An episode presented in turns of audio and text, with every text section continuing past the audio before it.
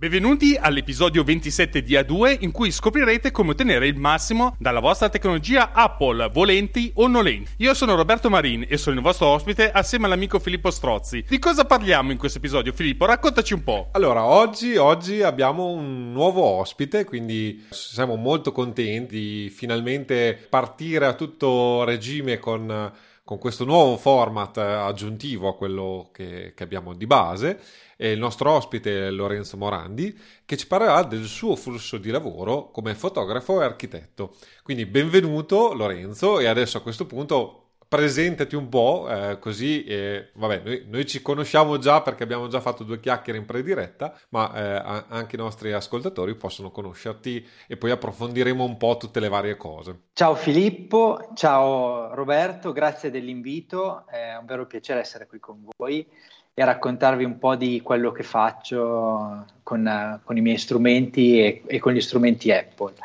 Mi avete già introdotto molto bene, io eh, mi occupo di diverse cose, tra cui la fotografia e il video. Anche se la mia formazione è quella di ingegnere architetto e svolgo comunque l'attività professionale, dal 2016 mi dedico alla fotografia e al video attraverso uno studio che ho creato che si chiama Your Story. Ottimo, direi che sei partito alla grande. Ovviamente io devo ringraziarlo perché Lorenzo è un mio collega architetto, soltanto che lui fa le cose cose decisamente più belle delle mie e lo ringrazio per essere venuto tra di noi, l'ho conosciuto per ora non di persona ma ci conosceremo anche di persona e l'ho conosciuto molto diciamo su una parte Telegram essenzialmente, ho avuto più modo di conoscerlo nonostante abbia seguito anche i suoi lavori, ottimo ragazzo, veramente splendido, una persona capacissima e chiaramente andatevi a vedere Your Story che ha un suo sito internet se non erro. Esattamente, che è yourstory.it. Perfetto, quindi correte a vederlo perché troverete delle cose interessantissime mm, magari lo chiamate anche per lavoro che non fa mai male ma prima di addentrarci nella chiamiamola così, nella storia di Lorenzo, di quello che ci vuole raccontare, dei suoi strumenti e soprattutto di come pensa di lavorare nel mondo della fotografia, vi ricordo che potete sostenerci in vari modi. La prima è facendo la recensione su Apple Podcast che ci aiuterà a farci conoscere sempre di più. Vi ricordo anche che molto probabilmente troverete anche la possibilità di fare eh, delle recensioni anche su Spotify. Eh, dovrebbe essere una nuova feature che è stata messa proprio poco tempo fa. Quindi, se avete la possibilità, fatelo anche da quella parte lì che non fa mai male. A noi servirà per farci conoscere, ci aiuterà sicuramente a conoscere quello che pensate voi di noi e ringraziamo già adesso tutti quelli che hanno fatto le recensioni, siete stati dei grandissimi e ci avete aiutato tantissimo anche nel nostro piccolo lavoro, diciamo questo eh, side project di Filippo e del mio e nonostante ci fosse ancora bisogno di rimarcarlo, mi raccomando scriveteci che fa sempre piacere. Potete scrivere ad scrivi.a-2podcast.it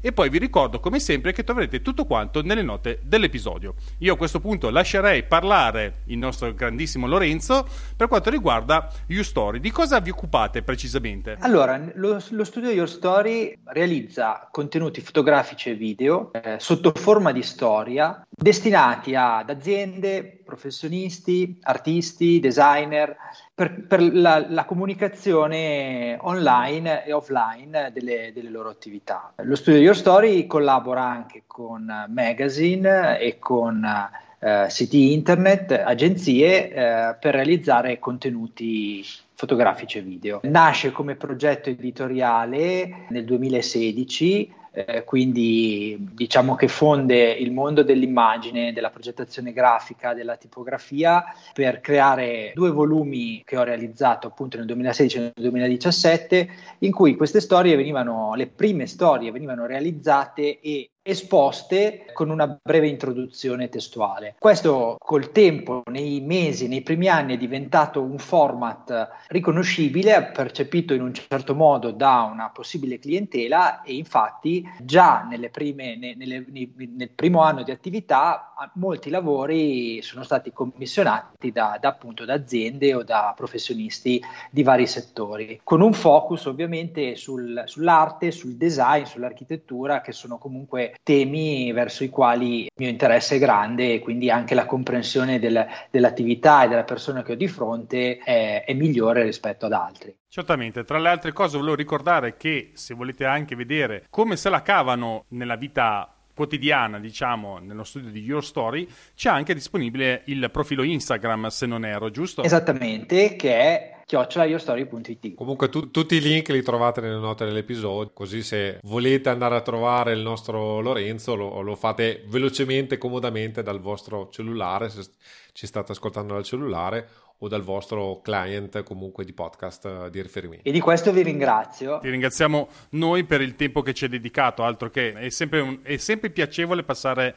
questi momenti in compagnia perché accrescono noi e poi fanno conoscere anche le persone che invitiamo che sono persone decisamente brave. Io continuo a dire andatevi a vedere il profilo Instagram, vedrete una carrellata delle persone che hanno avuto il piacere di lavorare con Lorenzo, sono davvero tutte delle bellissime fotografie, ti faccio i complimenti perché eh, non lasciano indifferenti, quindi passate prima da lì per riuscire a capire di cosa si tratta, per riuscire a accompagnare a quello che ci dirà Lorenzo. Prima di tutto facciamo una bella interrogazione a Lorenzo perché ovviamente qua siamo in mondo mondo Apple, nel senso noi parliamo essenzialmente in questo podcast di come si sfrutta, in questo caso, la tecnologia Apple non solo per mandare messaggini ma anche per lavorare e quindi ci chiedevamo appunto eh, cosa utilizzi tu nel tuo lavoro. Sì, allora io a livello hardware attrezzatura che utilizzo nella post produzione, quindi per l'elaborazione delle immagini o per il montaggio di video, utilizzo una un MacBook Air, l'ultima, l'ultima, generazione, l'ultima versione. Questa è una scelta che ho fatto pochi mesi dopo l'uscita della, di questo prodotto, avendo la necessità comunque di aggiornare e di avere una macchina dedicata da dedicare esclusivamente al, alla fotografia e al video senza, alcun, senza nessun altro tipo di, di, software installato. E ne sono contento. Diciamo che è stata una scelta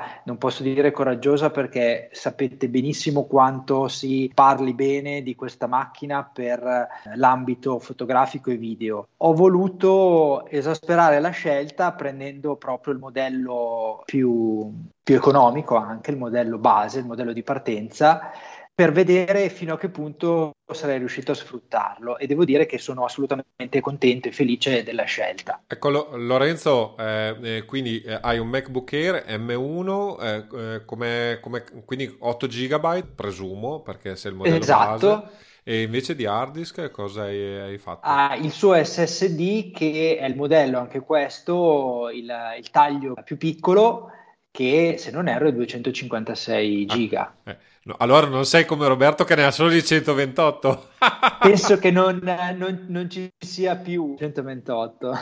Ho capito io il perché non li fanno più così per gli aggiornamenti, ma questo ne parliamo in un'altra storia. Dunque, volevo dire soltanto due precisazioni tecniche, se ho capito bene. Essendo la versione base è l'8 core con 4 performance core e 4 efficienti core e poi c'è la GPU con 7 core se non erro. Dunque la RAM è da 8 GB nonostante sia espandibile con 16. Sì. Perfetto. E l'archiviazione per fortuna sua parte da 256 GB, quindi molto interessante come macchina, è una macchina che ho seguito molto da vicino perché stavo puntando a quella macchina sinceramente perché io amo il MacBook Air da quando ci ho messo le mani nel 2010, quindi per me è una macchina molto interessante, bellissima, ha un suo stile intramontabile. L'unica cosa che me l'ha fatto cambiare purtroppo era soltanto che nel 2010, anzi nel 2013 erano iniziati a uscire gli schermi retina e quindi il MacBook Air sembrava appannato e di conseguenza ho virato sui MacBook Pro con schermo retina. Eh, c'è da dire che il MacBook Air, ricordo per i nostri amici ascoltatori, che è fanless, quindi non ha assolutamente nessun tipo di ventola per il raffreddamento. Prove hardware, per quanto mi riguarda, ho seguito qualche test qua e là, visto che a me e neanche a Filippo danno un MacBook, un MacBook da provare, quindi sono dovuto andare un po' a, a vista. Ricordo che io personalmente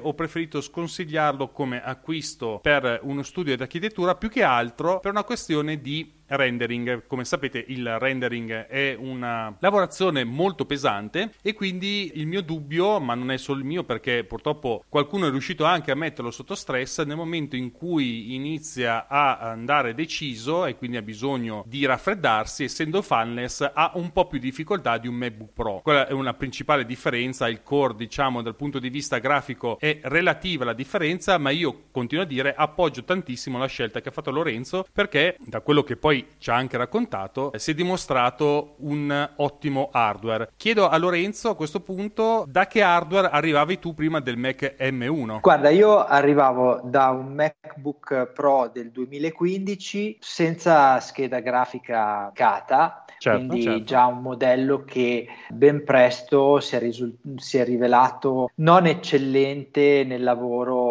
di rendering, dal momento che comunque l'aspetto del rendering è anche presente nel, nell'esportazione di un video, ad certo. esempio. Quindi diciamo che il passaggio è stato assolutamente migliorativo, ma non saprei neanche dirti eh, quante volte superiore. L'unica, l'unico aspetto è la dimensione del, dello schermo, ma è stata anche questa una scelta perché comunque la macchina che avevo in precedenza sostanzialmente veniva sfruttata esclusivamente come portatile senza schermi esterni in giro ma anche in studio ma comunque senza appunto l'output su uno schermo esterno. Con l'Air ho deciso di dotarmi di, una, di, un monitor per quando sono in studio, ma comunque di poter godere della portabilità, della leggerezza che ha l'Air, del fatto che comunque senza ventole per il mio tipo di lavoro non mi, non mi risulta, la mancanza delle, ven- delle ventole non è una limitazione, anzi mi permette di anche di elaborare le foto tenendole sulle ginocchia con una sensazione che sembra una sciocchezza perché non è il lavoro ordinario, però in determinate situazioni sembra veramente di avere una, un giocattolo sulle gambe con cui però puoi fare tutto il lavoro. A me capita molto spesso di avere il computer con me durante certi lavori fotografici, eh, scattando le fotografie e trasferendole via cavo direttamente sul, sul, sul, computer. Quindi avere uno strumento leggero e pratico è veramente un vantaggio. Assolutamente sì, eh, ci credo perché anch'io ne ho fatto un vantaggio quando ero in mobilità di avere un portatile piccolo e diciamo cattivo tra virgolette. Eh, ci parlavi prima del monitor, quello che usi in ufficio che monitor è? È un monitor LG da 32 pollici che alimenta via USB-C eh, la, il, il computer stesso stesso, è il modello che, ha, eh, che viene venduto insieme a un braccio, un sostegno ergonomico che permette eh, la regolazione completa sia in altezza che in profondità, quindi in distanza dalla, dalla, seduta, può essere ruotato e, e messo in posizione verticale, quindi favorendo ad esempio un'elaborazione fotografica di un ritratto. Funzione che devo dire non uso particolarmente perché comunque nel, durante l'elaborazione, a meno di avere altri monitor, ci sono le palette, gli strumenti, però però diciamo che è una, un'opzione ulteriore che, che, che, lo rende molto versatile. È un monitor 4K, certo non è un monitor che nasce esclusivamente per la fotografia, eh, ma qui si apre un discorso molto complesso in cui non voglio entrare neanche troppo nel merito perché dipende anche dal tipo di fotografia che uno fa e che eh, necessità ha di avere una, un profilo colore eh, del tutto adeguato, del tutto analogo alla stampa. Diciamo che per il mio modo di fotografare, la mia resa, il mio modo di elaborare le immagini è un monitor con cui mi trovo benissimo. Volevo chiedere ancora una cosa, dal, eh, hai visto il MacBook Air in difficoltà a gestire un monitor esterno da 32 pollici o se la cava tranquillo? No, se la cava in modo egregio, devo dire che nel setup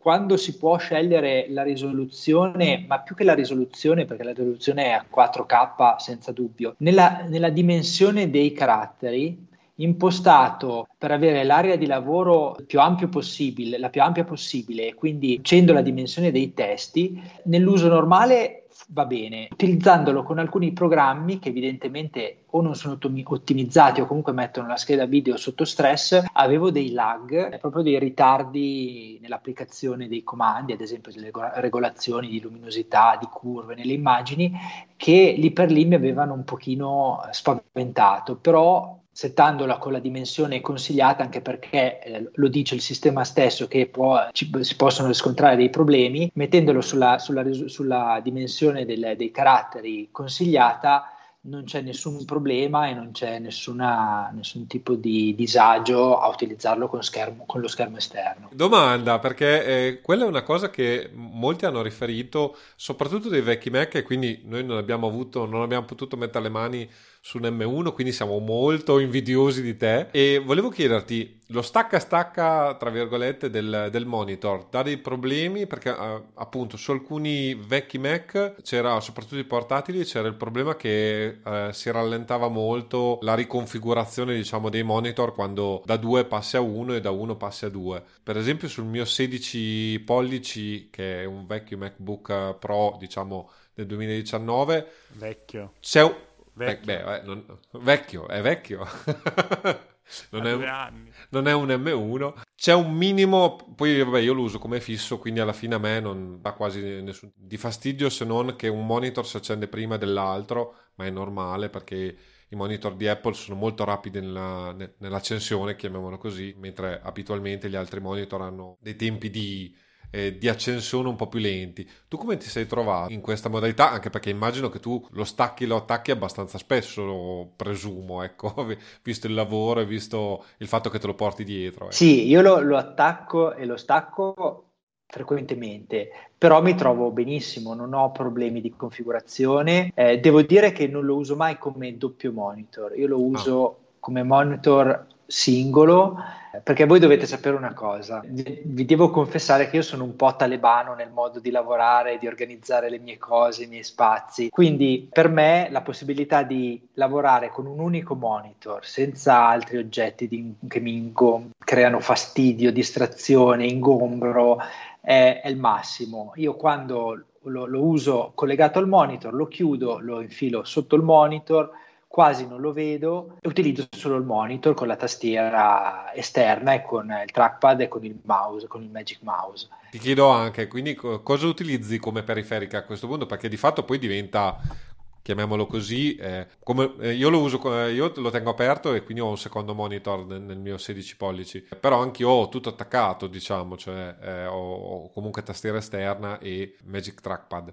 Eh, quindi tu che, che periferiche esterne hai? Così ci racconti un po'. Sì, allora ho il Magic Mouse ovviamente, il Magic Trackpad e la Magic Keyboard, se si chiama così, yes. se, se, non si sì, chiama sì. così ditemelo voi. No, no, il così, modello così. esteso. Ah, ok. Ah, poi è quella nera, è, sei tutto nero.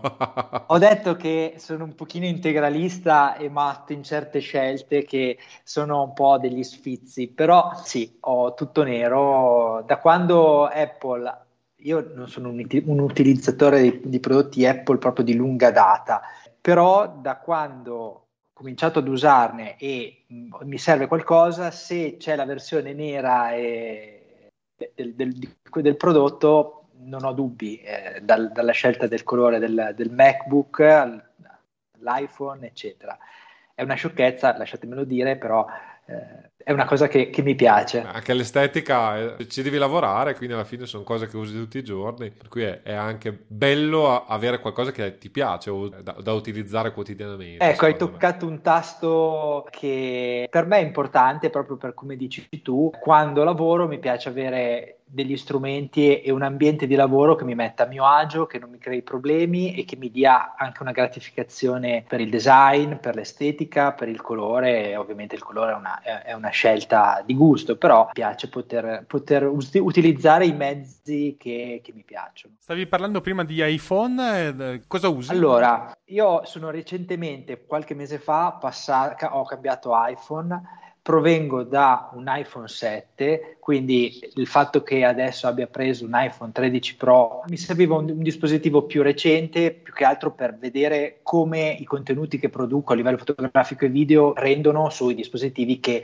tendenzialmente eh, si stanno diffondendo. Quindi un iPhone 7 dal punto di vista dello schermo eh, iniziava a essere datato e dovendo, eh, essendo passati comunque parecchi anni, avevo bisogno di, di questo. Ovviamente immaginando di, di avere di, a, quel punto, a questo punto poter avere uno strumento anche di supporto nell'attività lavorativa e nella produzione video, ho deciso di, eh, di prendere l'ultimo modello per comunque le funzioni che ha a livello di fotocamera e di registrazione. Infatti può registrare in ProRes RAW ad esempio i video che è un formato video non compresso o o comunque poco compresso rispetto a quello a cui siamo abituati ed è quello che utilizzo normalmente quando, quando realizzo delle, delle, riprese video che permette poi un'elaborazione molto più profonda e completa del file rispetto a un video compresso. Sì, tra l'altro ricordo che l'iPhone 7 del 2016, quindi insomma qualche anno ce l'aveva sulle, sulla schiena e Inoltre aggiungo che ho avuto la possibilità di vedere l'iPhone 13, eh, mi pare che fosse proprio il Pro, eh, recentemente in un Apple Store e ho notato che ha questa simpatica presa che segue gli occhi della persona e quindi ti, ti, mette in secondo piano l'effetto bouquet se non sbaglio, la parte dietro ed è veramente spettacolare, cioè nel senso fa delle riprese che sono qualcosa di incredibile. Sì, confermo. Eh, Lorenzo, una domanda veloce, ma in ProRes quanto ti pesa un video? Perché... Tanto, infatti la versione che ho io, che è il, il taglio più piccolo da 128, non permette, se non sbaglio, la registrazione in ProRes in 4K. È una limitazione che ha il taglio più piccolo perché direi che siamo intorno ai magari non sono precisissimo, lo dico, è il parametro che uso quando filmo con la videocamera, ma il formato è lo stesso. In Full HD saremo intorno ai 10 GB al minuto. Urpo! sì, sì è, è, impegnativo e sì. vi assicuro che pro- la problematica principale, anche quando filmo tanto, è eh, la gestione, più che la gestione, l'ar- l'archiviazione dei file, dei, la, la, la molteplicità di supporti che uno deve avere dietro per ogni evenienza è quello che purtroppo in questo tipo di lavoro fa lievitare tutto no, più che proporzionalmente, esponenzialmente. Man mano che uno fa un upgrade si trova poi a doversi aggiornare i supporti, i dischi, poi se non ha eh, della, dei dischi veloci eh, diventa un collo di bottiglia nel lavoro.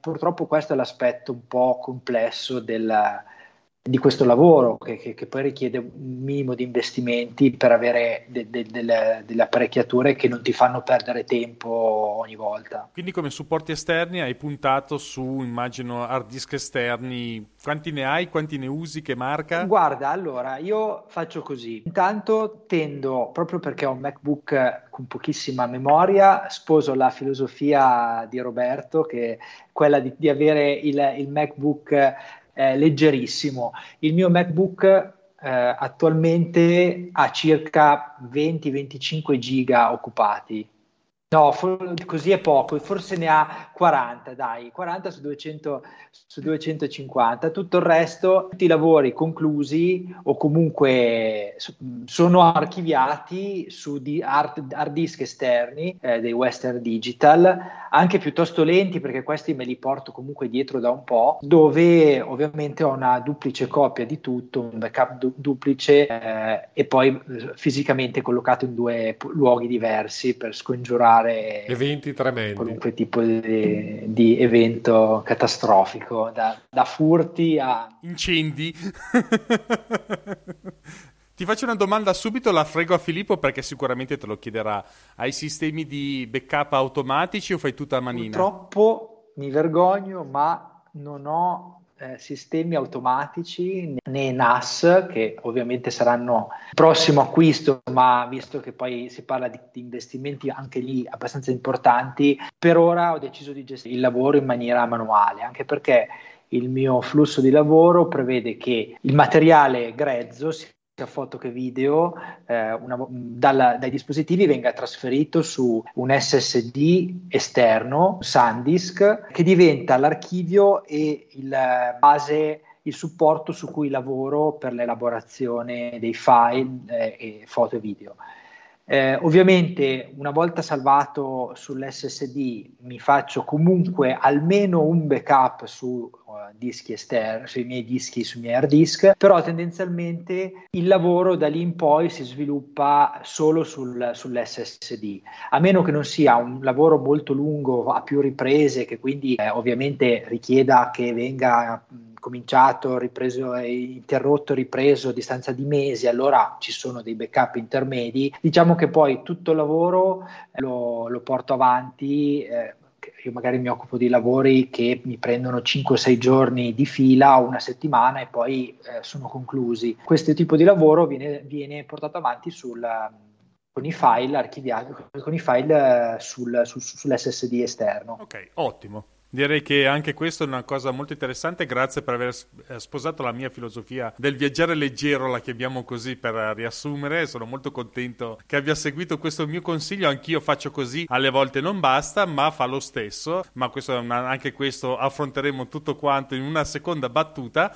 perché adesso ci dovrai anche raccontare, essendo fotografo, cosa usi in, in questo tuo progetto. Sì, allora, io uso, utilizzo pochi software, Capture One, che è il software di eh, sviluppo dei file RAW fotografici e di catalogazione e archiviazione. È un, fa- è un software che è analogo al, al, al ben più diffuso eh, Lightroom, però ha degli aspetti, ha degli strumenti di sviluppo e di gestione del colore probabilmente, dico probabilmente perché non ho mai fatto una comparazione eh, diretta strumento per strumento, essendo un utilizzatore comunque soddisfatto di Capture One, dico che pro- probabilmente ha degli strumenti più evoluti di Lightroom eh, nello sviluppo RAW dei file. Eh, eh, Lorenzo, eh, per chi non, non, fosse dentro a tutte queste cose, cosa, cos'è un file RAW? E quale, come si differenzia diciamo da, dai file più noti, tra virgolette JPEG e così via che abitualmente noi comuni mortali utilizziamo? Allora, il file RAW, che tra parentesi può essere anche l'iPhone adesso può scattare in formato RAW, è un file grezzo come eh, l'equivalente di un negativo, ovvero un file che non è un'immagine di per sé, ma è un file che contiene tutte le informazioni che il sensore riesce a registrare in una de- determinata esposizione. Quindi eh, si porta tantissime informazioni sulla luce ad esempio, che un file JPEG perde nel momento in cui subisce una compressione. Quindi il file JPEG ovviamente è un file snello, veloce, comodo da, da, da, da trasferire, da mettere sul web, il file RAW è il file da cui si parte per avere tutte le regolazioni con, massima, con le massime possibilità di, di modifica e di controllo. Ecco, anche lì più o meno un rapporto peso eh, JPEG, vabbè, ovviamente la compressione può essere fatta in varie maniere, quindi, però giusto per dare un'idea anche di cosa vuol dire lavorare in RAW e eh, lavorare invece in formato compresso. Ma potete immaginare che un file RAW di una reflex, di una mirrorless full frame, quindi un formato pieno, eh, pieno formato, oscilli intorno, a seconda poi del, dei megapixel, però intorno ai 60-70 megabyte eh, a foto poi ovviamente si può andare anche molto oltre con determinate macchine fotografiche, però lo standard più o meno una risoluzione di 24 megapixel è, è quello. Voi immaginate che in certi lavori fotografici si scatta veramente tanto, anche se a me piace scattare quando posso il meno possibile, però in determinate situazioni si scatta veramente tanto e come niente ci si trova 1500 foto da scaricare e da catalogare e da archiviare. Capture One è uno strumento eh, comodissimo, altamente configurabile, e personalizzabile nel modo in cui acquisisce e nomina i file, per cui ognuno si crea il proprio flusso di lavoro più funzionale alle proprie esigenze. Io ad esempio ho due corredi equivalenti, anzi proprio uguali, ho due mirrorless eh, della Nikon e quando scatto io eh, da solo con tutte e due perché molto spesso anche quando lavoro da solo ne utilizzo due contemporaneamente con obiettivi diversi oppure con un assistente mi trovo poi ad avere stesso, della stessa situazione, dello stesso shooting, due o più eh, schede, almeno due schede di memoria eh, con file generati da ognuna delle due macchine eh, importandolo in Capture One e essendomi configurato il modo in cui vengono nominati i file con la data, con eh, l'ora, con i minuti e secondi, col nome della macchina fotografica, io riesco ad avere nel giro di pochi minuti tutto, tutti i file trasferiti e catalogati in ordine sequenziale in modo da non avere prima i file di una macchina, poi l'altra, ma averli in modo coerente eh, a livello temporale. Da lì parto con eh, il mio sistema di, eh, sele- di editing, di, di, selezione, banalmente con i soliti strumenti di classificazione, le stelline o i colori o la suddivisione in cartelle all'interno di Capture One che mi permettono di gestire di volta in volta al meglio il lavoro facendo prima una scrematura, poi una ulteriore fino a a delimitare i, i file, a, de, a, definire i file finali su cui voglio lavorare e che voglio poi sviluppare JPEG, e, ed esportare in JPEG. Tutto il flusso quindi di, di, di, di, catalogazione e sviluppo avviene all'interno del programma che può appoggiarsi crea- e creare un'unica libreria con tutti i progetti oppure eh, lavorare per sessione. Io lavoro per sessione in modo che ogni progetto abbia la sua sessione, quindi un unico file, un, un suo file eh, dedicato a quel singolo pro- progetto che quando ho finito di esportare posto in blocco e archivio nel, nei, nei, dischi, negli hard disk. E ti volevo chiedere, visto che stavo guardando un attimo Capture One come si comporta, noto che ha una filosofia un po' particolare per quanto riguarda la vendita, nel senso che esiste una versione per tutte le fotocamere oppure c'è la versione per Fujifilm, per Sony e per Nikon. Tu cosa hai scelto tra queste quattro opzioni? Allora, io ho, ho la versione per tutte le fotocamere perché quando ho deciso di acquistare la licenza, ovviamente non c'era ancora la possibilità di prendere la versione dedicata, che sarebbe stato un vantaggio. Capture One eh, funziona con, a, a, diversi piani, eh, sostanzialmente al piano in abbonamento o il piano eh, a pagamento una tantum, quindi l'acquisto della licenza permanente. Eh, anche in questo caso, per filosofia di lavoro, quando è possibile, utilizzo software che abbiano una licenza e, e, non, ha, e non, abbiano un abbonamento. Lightroom, ad esempio, non lo, non lo consente, quindi Lightroom, come tutti i prodotti, prodotti Adobe, Capture One ha questa possibilità. Viene aggiornato comunque abbastanza frequentemente, quindi se uno vuole rimanere aggiornato tu- a tutte le release, praticamente il costo equivale a quello dell'abbonamento, però in realtà le ultime versioni sono veramente eh, molto, già molto complete, quindi non è sinceramente necessario aggiornare ogni anno o ogni anno e mezzo all'ultima versione. Spero che questa filosofia di acquisto e di vendita della licenza rimanga perché sinceramente la, la, la, preferisco molto di più rispetto a quella in abbonamento. Comprensibilmente. Chiaro, ma anch'io la preferisco. ma sì, quelle in abbonamento sembra sempre che costino poco, che, non, che sia un costo irrisorio, però sapete bene che poi sono quelle piccole, tutti pic- quei piccoli abbonamenti che alla fine del mese fanno delle cifre importanti, quindi ovviamente bisogna fare delle scelte dove si può io mi trovo meglio a fare così. Invece, per quanto riguarda la parte fotografica, mi pare che non hai ancora accennato a che tipo di macchina fotografica utilizzi. Utilizzo una mirrorless Nikon, la Z6 II.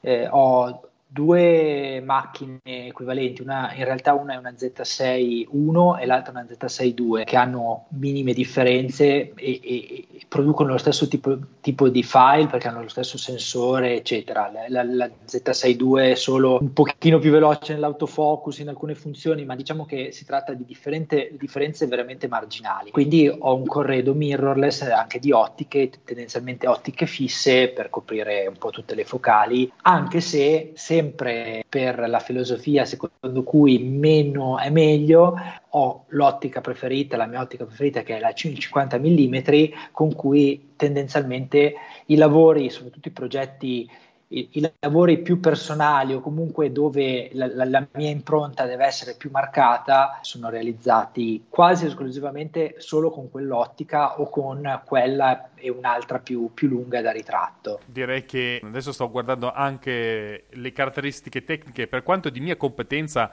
gran bella macchina. Eh, purtroppo, non essendo un fotografo e non intendendomi di fo- fotografia, prendetela con le molle, ma sicuramente vedendo anche le foto che ha sviluppato Lorenzo nel suo sito Instagram, eh, vi dico che funziona decisamente bene, in, in abbinato ovviamente a mani sapienti, chiaramente. Eh, a questo punto io direi di saltare tranquillamente alla, al capitolo che ha dato il titolo alla puntata, ovvero la tua filosofia minimale. Ce la vuoi raccontare un po'? Ma sì, grazie della domanda. In realtà eh, in quello che ho detto ho, ho, già fatto trasparire un po' di cose. Mi piace parlare di filosofia minimale, ma anche se nella realtà non è mai così.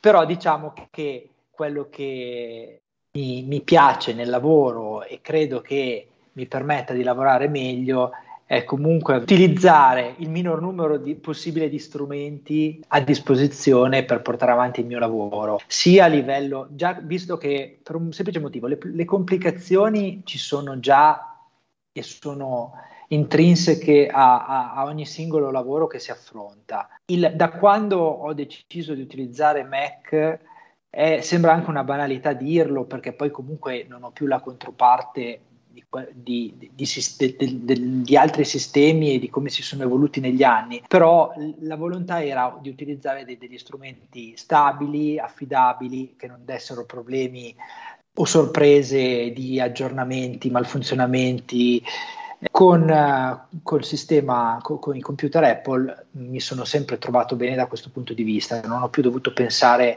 a configurazioni, a installazioni, a registro. A... Eh, questo per me è fondamentale perché utilizzare un computer che rappresenta il modello entry level di una, di una gamma di computer con dei programmi eh, che si possono scaricare dal, dall'App Store in un attimo, ad eccezione di Capture One che si scarica dal sito ma cambi, non cambia niente. Vuol dire per me avere la possibilità nel momento in cui il computer mi viene rubato mi si disintegra per terra o qualunque tipo di problema, comprarne, pre- averne un altro in sostituzione e essere operativo in un attimo, senza configurazioni. Senza... E questo mi dà una, anche una sicurezza, un piacere nell'utilizzarlo che per me vale molto, vale veramente molto. Ancora di più sapere che con un, con un computer di un entry level eh, riesca a fare tutto quello che devo fare. Ben inteso, non vuol dire che il MacBook Air possa fare tutto, vuol dire che quello che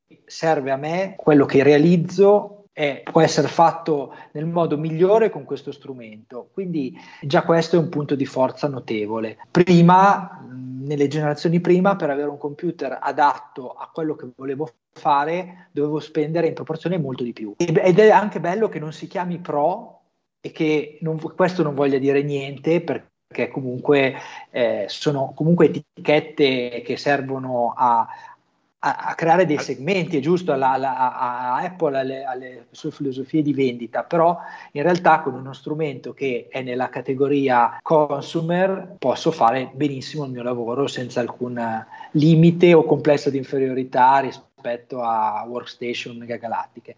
Certo, se facessi determinati tipo, tipi di lavori, effetti speciali, eccetera, questo discorso non vale, ben chiaro. Tornando alla fotografia, appunto, questo permette sinceramente di dedicarmi, di non pensare tanto ai mezzi, ma di dedicarmi a, ai contenuti e, e questo penso che sia il massimo. Certo, e diciamo sono strumenti che ti liberano la testa, è quello che si cerca di utilizzare, cioè non devi pensare a come funziona il computer, perché il computer fa il suo lavoro, ovvero essere al servizio dell'umano che l'ha acquistato. E questa è anche per me stata la stessa strada che ho avuto, anch'io all'inizio quando sono uscito dall'università utilizzavo computer Windows eh, finché un bel giorno è arrivato anche AutoCAD per me, che allora a quel punto per me non c'è stata neanche più storia, nel senso non ci ho riflettuto più di un secondo e sono andato a comprarmi tranquillamente il eh, mio Mac per riuscire a lavorare in un ambiente diverso, stabile, ma soprattutto che mi rendeva più produttivo, che questo qui secondo me è la cosa più fondamentale di tutto il discorso. Come altri professionisti usano Windows e sono altrettanto produttivi, non è detto che loro saranno più produttivi con un Mac, può darsi, può darsi che lo siano anche di meno. Eh, la questione è che vedo in Lorenzo la filosofia che ha spinto anche me a da accedere a dei computer Mac e a tutto quello che ci sta dietro. Appunto, eh, tutte le caratteristiche che ha detto giustamente Lorenzo, nel senso che io dal 2010 che non formato un computer, non so più neanche, non so, francamente non so neanche come si faccia più su un Mac con tutte le novità che hanno introdotto. Mi dovessero dare un computer a formattare, probabilmente mi chiedo anche come si faccia, ma perché sono ormai... Eh, dal 2010, quindi sono già 12 anni che non formato più un computer che utilizzo io per lavoro tutti i giorni.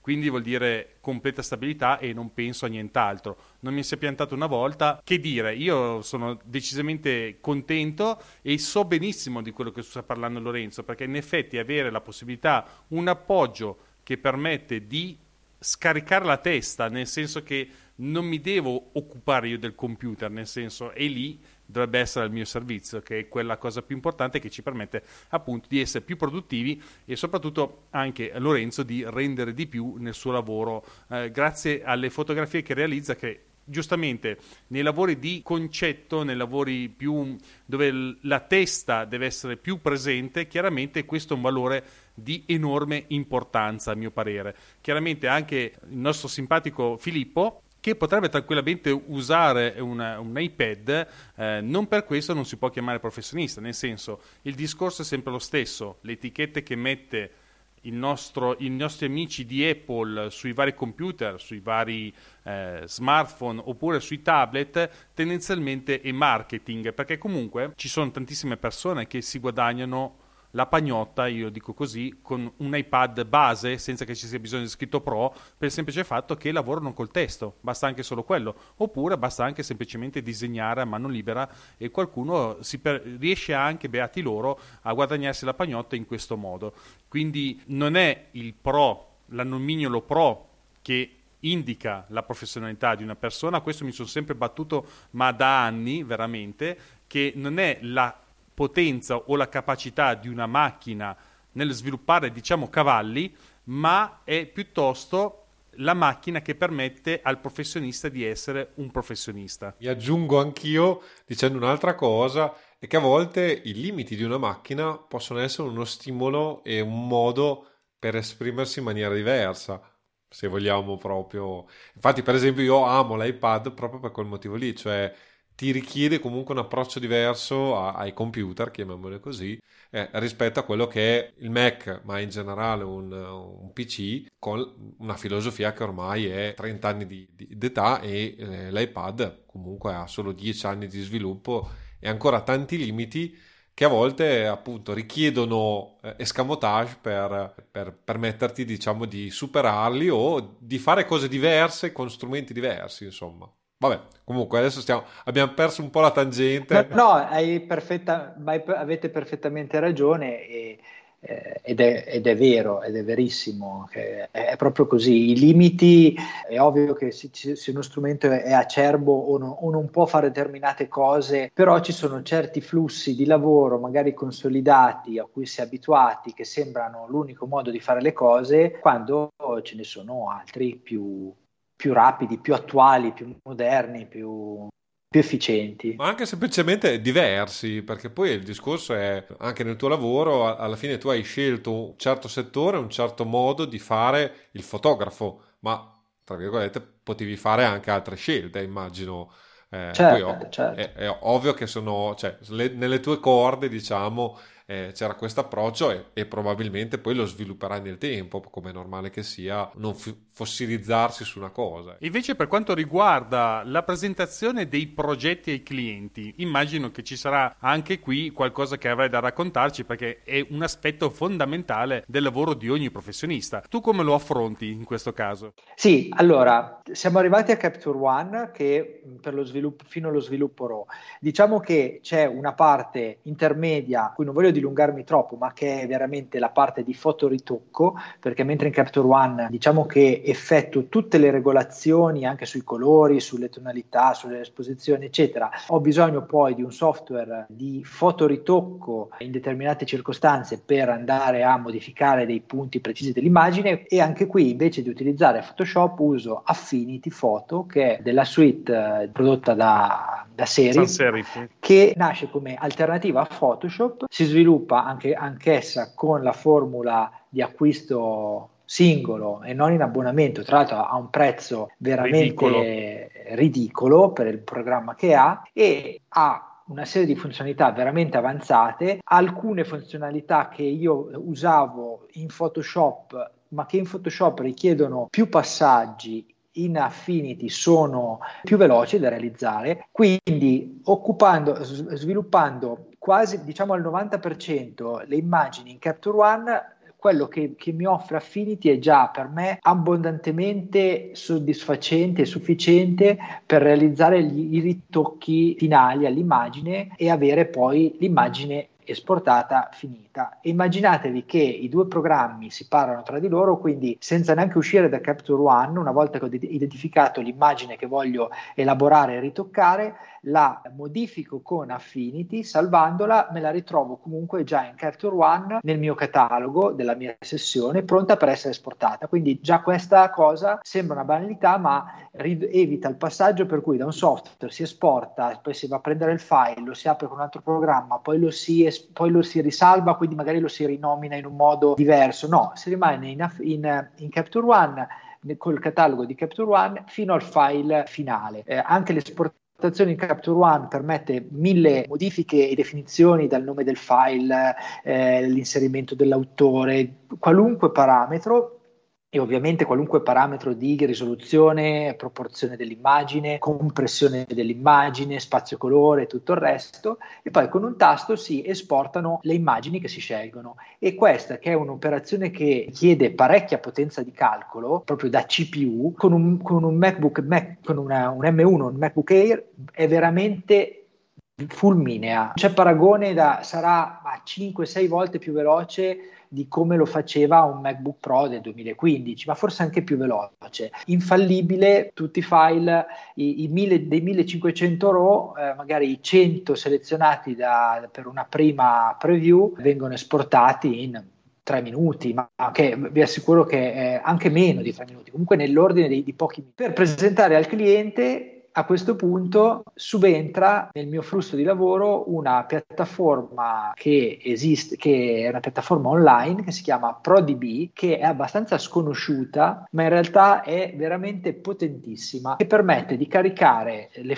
delle, le foto, ovviamente ci sono vari piani, da un piano totalmente gratuito che ha un limite di qualche giga, porta il watermark del ProDB, a dei piani in abbonamento a scalare. Questo, ecco, questo per lavoro, per scelta, è l'unica piattaforma in cui nel flusso lavorativo che utilizzo su, su, base abbonamento perché dà veramente tanti vantaggi che non ho trovato in nessun'altra alternativa. In pratica io appunto carico sul portale un apposito album che mi creo ad hoc le foto di quel progetto tra parentesi c'è anche un plugin che probabilmente deve essere aggiornato che da Capture One permette direttamente senza neanche accedere al portale, al sito, al browser, permette direttamente la, il caricamento sulla piattaforma. E su questa piattaforma io ritrovo il mio album con le foto a piena risoluzione con de, dei limiti ma addirittura di 3 gigapixel quindi lim, non ha limiti dimensionali praticamente possono essere caricati dei collage fatti con più foto ma insomma, il, con un link che do al cliente, il cliente vede il suo album, poi a seconda eh, della mia scelta, del, del, del, momento in cui sono, del lavoro, se il lavoro è concluso, quindi il cliente che ha già pagato può scaricare le foto, posso attivare il download o meno e se attivo il download lui può scaricarsi le foto in piena risoluzione eh, dal suo album. Quindi senza il bisogno di caricare su WeTransfer, mandare il link, poi, poi se la, seconda della versione di WeTransfer il link scade, il cliente non ha, non ha scaricato le foto, vanno ricaricate e questo, questa piattaforma ha un enorme vantaggio che è questo, nella visualizzazione rapidissima, permette di caricare le foto con una modalità provino, ovvero in cui un album ha la possibilità da parte del cliente di selezionare delle foto e io vedo quali ha selezionato. E poi la cosa ancora più bella è che questi album possono essere integrati tramite la, una stringa di codice che dà il programma all'interno delle pagine del, dei miei siti e quindi posso farmi la pagina all'interno del mio sito dedicata a un cliente con il suo album ed è una cosa che effettivamente si è rivelata molto molto utile, un servizio per il quale direi che l'abbonamento è un costo più che eh, accettabile. Si vede le proprie immagini zoomando senza... e io stesso nel, nel mio sito, anche quando ho le gallerie portfolio, utilizzo eh, molto spesso le gallerie fatte così perché effettivamente da, non danno alcun tipo di problema di compatibilità, telefono, iPad, eh, smartphone, eh, computer eh, e qui si conclude un po' il, il workflow da, dall'acquisizione alla alla consegna dei file. Faccio ancora una parentesi prima di farti i ringraziamenti per eh, averci condiviso il tuo workflow e appunto il pricing di questo servizio che non conoscevo. Appunto, come dicevi, c'è un piano libero da 100 foto, essenzialmente JPEG, ed è eh, libero per sempre, nel senso che voi vi iscrivete e rimane libero per sempre. Conseguentemente potete fare gli upgrade che passano da circa 5 dollari al mese fino ad arrivare al più grosso che costa 25 dollari al mese. Tu su quale sei? Sul starter, standard o ultimate? Solo su quello standard. Ok, che è la via di mezzo che costa circa 11 dollari essenzialmente, appunto perché ha una serie di 15.000 foto che non sono proprio pochine, a piena risoluzione e quindi direi che è assolutamente valido come servizio perché voi considerate che eh, con 150 euro circa l'anno ve la cavate e avete la possibilità di far vedere, oltre a far vedere le fotografie ai vostri clienti, avete anche la possibilità di far vedere quelle fotografie senza fare up, eh, upload sul proprio sito e quindi diventa doppiamente vantaggioso. Bel servizio, complimenti Lorenzo, grazie. Che si può fare anche ovviamente nella versione free, quindi provatela. Eh.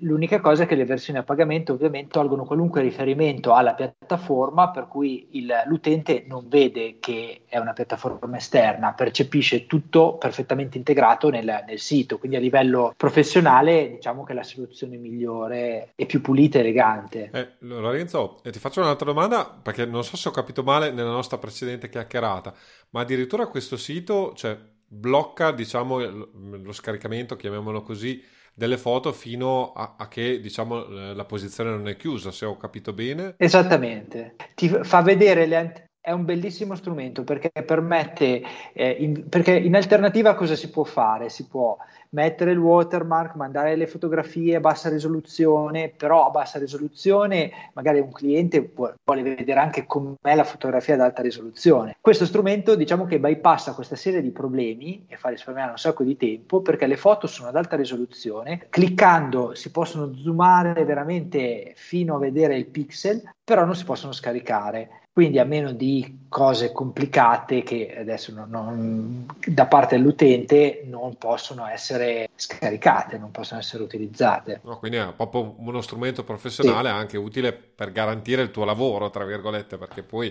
giustamente una volta che tu hai fatto le foto, il cliente ha le foto, potrebbe anche. È vero, è vero. Non dico scappare a gambe levate, ma comunque. Sì, devo... Approccio d'avvocato. No, devo dire che fino ad oggi queste problematiche non si sono mai verificate, quindi è, è bello sapere di avere uno strumento che mi tutela, ma fortunatamente non sono mai dovuto ricorrere. Però certo, eh, permette anche di avere un flusso completo che comprende anche, che coinvolge anche la parte di contrattuale e di consegna del file. Quindi veramente sono molto soddisfatto di, di questo flusso che ho messo a punto, che come me l'avranno messo a punto in tanti altri, però diciamo che già la scelta di evitare Adobe per non avere piattaforme, ma soprattutto non avere piattaforme in abbonamento, ma soprattutto non è, per, non è mai un confronto il mio, perché Photoshop è lo standard e sono sicuro che Photoshop eh, sia oggi per certi aspetti più potente, però Adobe si porta come al solito dietro una serie di, di programmi, eh, plugin, eh, programma per accedere al Creative Cloud, se c'è un'alternativa snella come Affinity che dall'App Store si scarica e basta e funziona, per me è il massimo. E certo. Sì, sì, anche perché poi alla fine è, l'importante è farlo il lavoro, non, non, preparare tutta la parte iniziale di scarica aggiorna esatto. e così via. Sì, poi ci sono io che faccio il dissing come sempre eh, Adobe insomma dovrebbe iniziare a pensare a fare in modo di restringere un po' le sue applicazioni perché non è, dire, non è possibile che l'Acrobat Reader che deve solo visualizzare dei PDF siano 5, mezzo giga sull'hard disk che cosa deve fare? punto interrogativo Photoshop siamo intorno ai 2 giga e 3 se non ricordo male, viaggia intorno a quella cifra. Adesso non mi ricordo bene Affinity, ma penso che sia oltre la metà, meno della metà. E quindi c'è proprio una filosofia dietro diversa, anche perché comunque c'è da dire, dal punto di vista della programmazione, come ci aveva detto Alex nella scorsa puntata che abbiamo fatto insieme, eh, ci ha raccontato che comunque grossi problemi derivano dalla uh, storia del software, perché ha tutta una serie di librerie da portarsi dietro perché deve essere compatibile con se stessa e conseguentemente diventa sempre più grande a colpa di questo. Invece Affinity, che è nata dopo, ha un approccio molto diverso, tant'è che è talmente diverso, per esempio io ho comprato Affinity Photo per iPad e devo dire che eh, arrivando dalla scuola di Photoshop certe volte mi trovo spiazzato che non riesco neanche io dove trovare come fare le cose perché appunto ho questo imprinting di Adobe per quanto possa essere malvagia, tra virgolette, nel suo eh, lavorare in questo modo, comunque è uno standard di mercato e anche alla facoltà, alla facoltà di architettura per fare i fotoritocchi mi hanno insegnato Photoshop, io quell'imprinting e mi danno un programma nuovo, funzionale, potente come eh, quelli di Affinity, ti trovi un po' spiazzato perché ragioni in un altro modo che tendenzialmente è anche meglio perché è probabilmente più veloce, come ci diceva Lorenzo, però in effetti una, un, sono vecchi paradigmi che forse bisogna iniziare anche un po' a avere il coraggio, come ha avuto Lorenzo, di abbandonare verso il nuovo per puntare a avere, avere quella d'utilità mentale di riuscire a mettere in campo strumenti nuovi e più snelli, più eh, veloci appunto l'esempio di Lorenzo è decisamente calzante in questo caso. Affinity Photo ti aggiorno che pesa, stavo controllando adesso, 2,65 GB. Ah no, quindi come Photoshop, mi ricordavo male.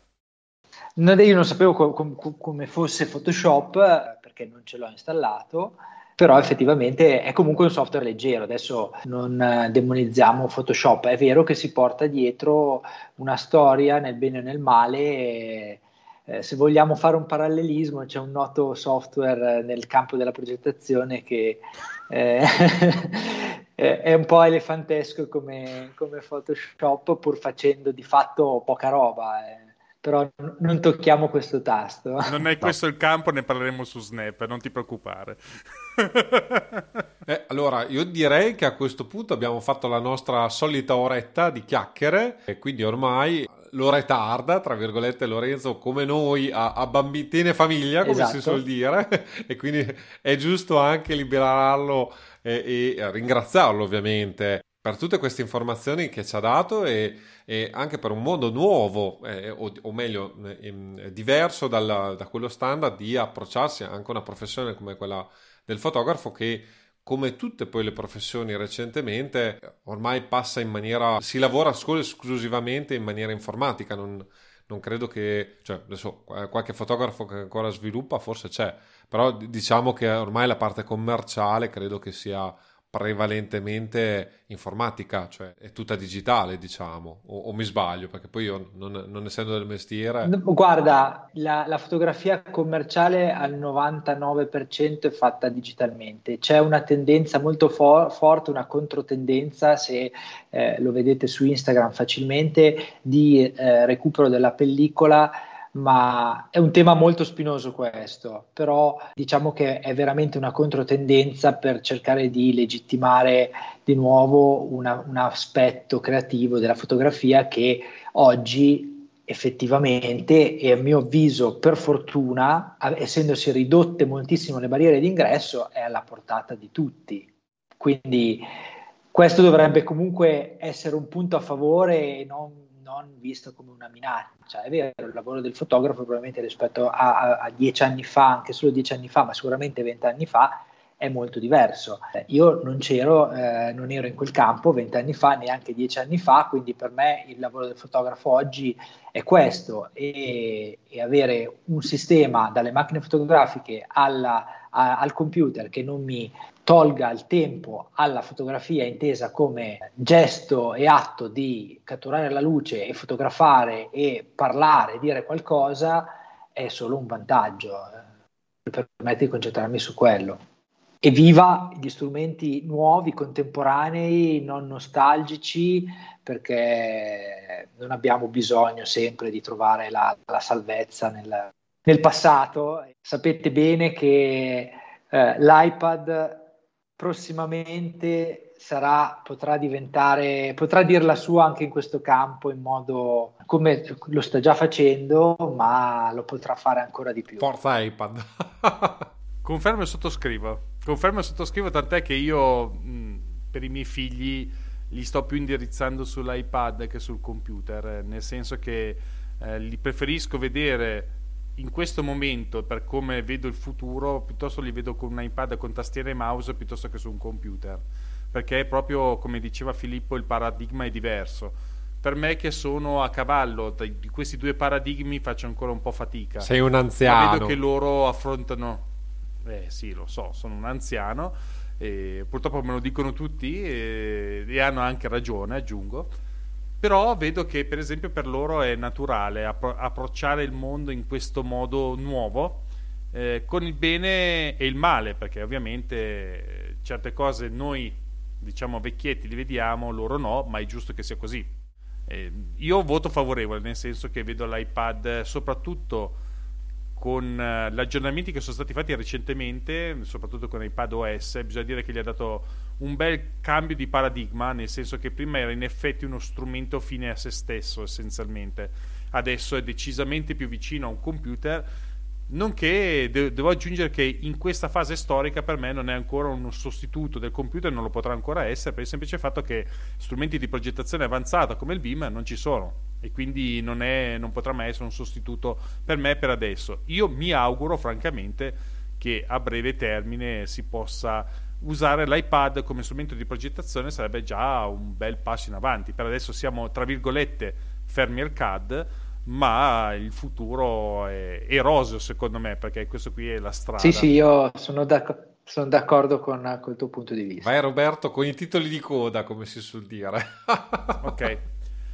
Allora, Lorenzo, se vuoi aggiungere qualcosa e salutare i nostri ascoltatori, hai il tuo momento, vai tranquillo, saluta tutti quanti. Saluto prima di tutto voi perché siete eh, stati super ospitali, mi avete fatto fare questa chiacchierata in modo piacevole. Io spero di non essere stato troppo noioso con, eh, raccontandovi i dettagli di, di quello che faccio, ma spero di aver dato qualche spunto a chi vuol fare il fotografo o semplicemente vuole divertirsi, fare fotografie e gestirle in un certo modo. La, filo- la, filosofia, la mia filosofia, che per certi aspetti è un po' integralista perché mi piace spingere un po' al limite, però credo che sia stata capita da voi e condivisa in parte e questo mi, mi fa piacere e, e, sicuramente voi col vostro programma, con i vostri ospiti date sempre una serie di stimoli e di spunti eh, che personalmente trovo molto utili a migliorare e a, a perfezionare un approccio a, la, alla tecnologia prendendola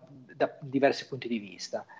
Quindi è stato un piacere, un onore essere qui con voi e grazie, continuate così e buon lavoro. Il piacere e l'onore, certo, il piacere e l'onore è davvero tutto nostro. Ti, ti, ringraziamo di cuore, sia da parte mia che da parte Filippo, per le parole che hai speso nei nostri confronti. Siamo davvero eh, fortunati ad avere degli ascoltatori come te che apprezzano il nostro lavoro. Davvero, grazie Lorenzo e adesso andiamo dritti verso la fine della puntata.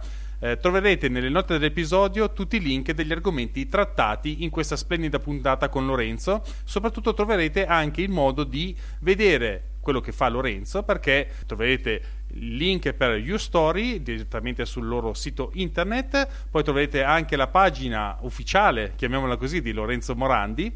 Eh, e poi soprattutto i suoi due profili Instagram, uno dedicato a Lorenzo, il suo personale, e poi invece quello dedicato a Your Story. Per quanto riguarda tutti i riferimenti li potete trovare al link a duepodcast.it slash 27 che è la puntata che state ascoltando e va addirittura d'arrivo. Per quanto mi riguarda, mi potete trovare sul mio blog personale che si chiama Mac e Architettura, che potete trovare all'indirizzo markdonet.wordpress.com sono anche il titolare, tra virgolette, del podcast Snap Architettura Imperfetta che parla di quei poveri architetti che hanno a che fare con l'informatica.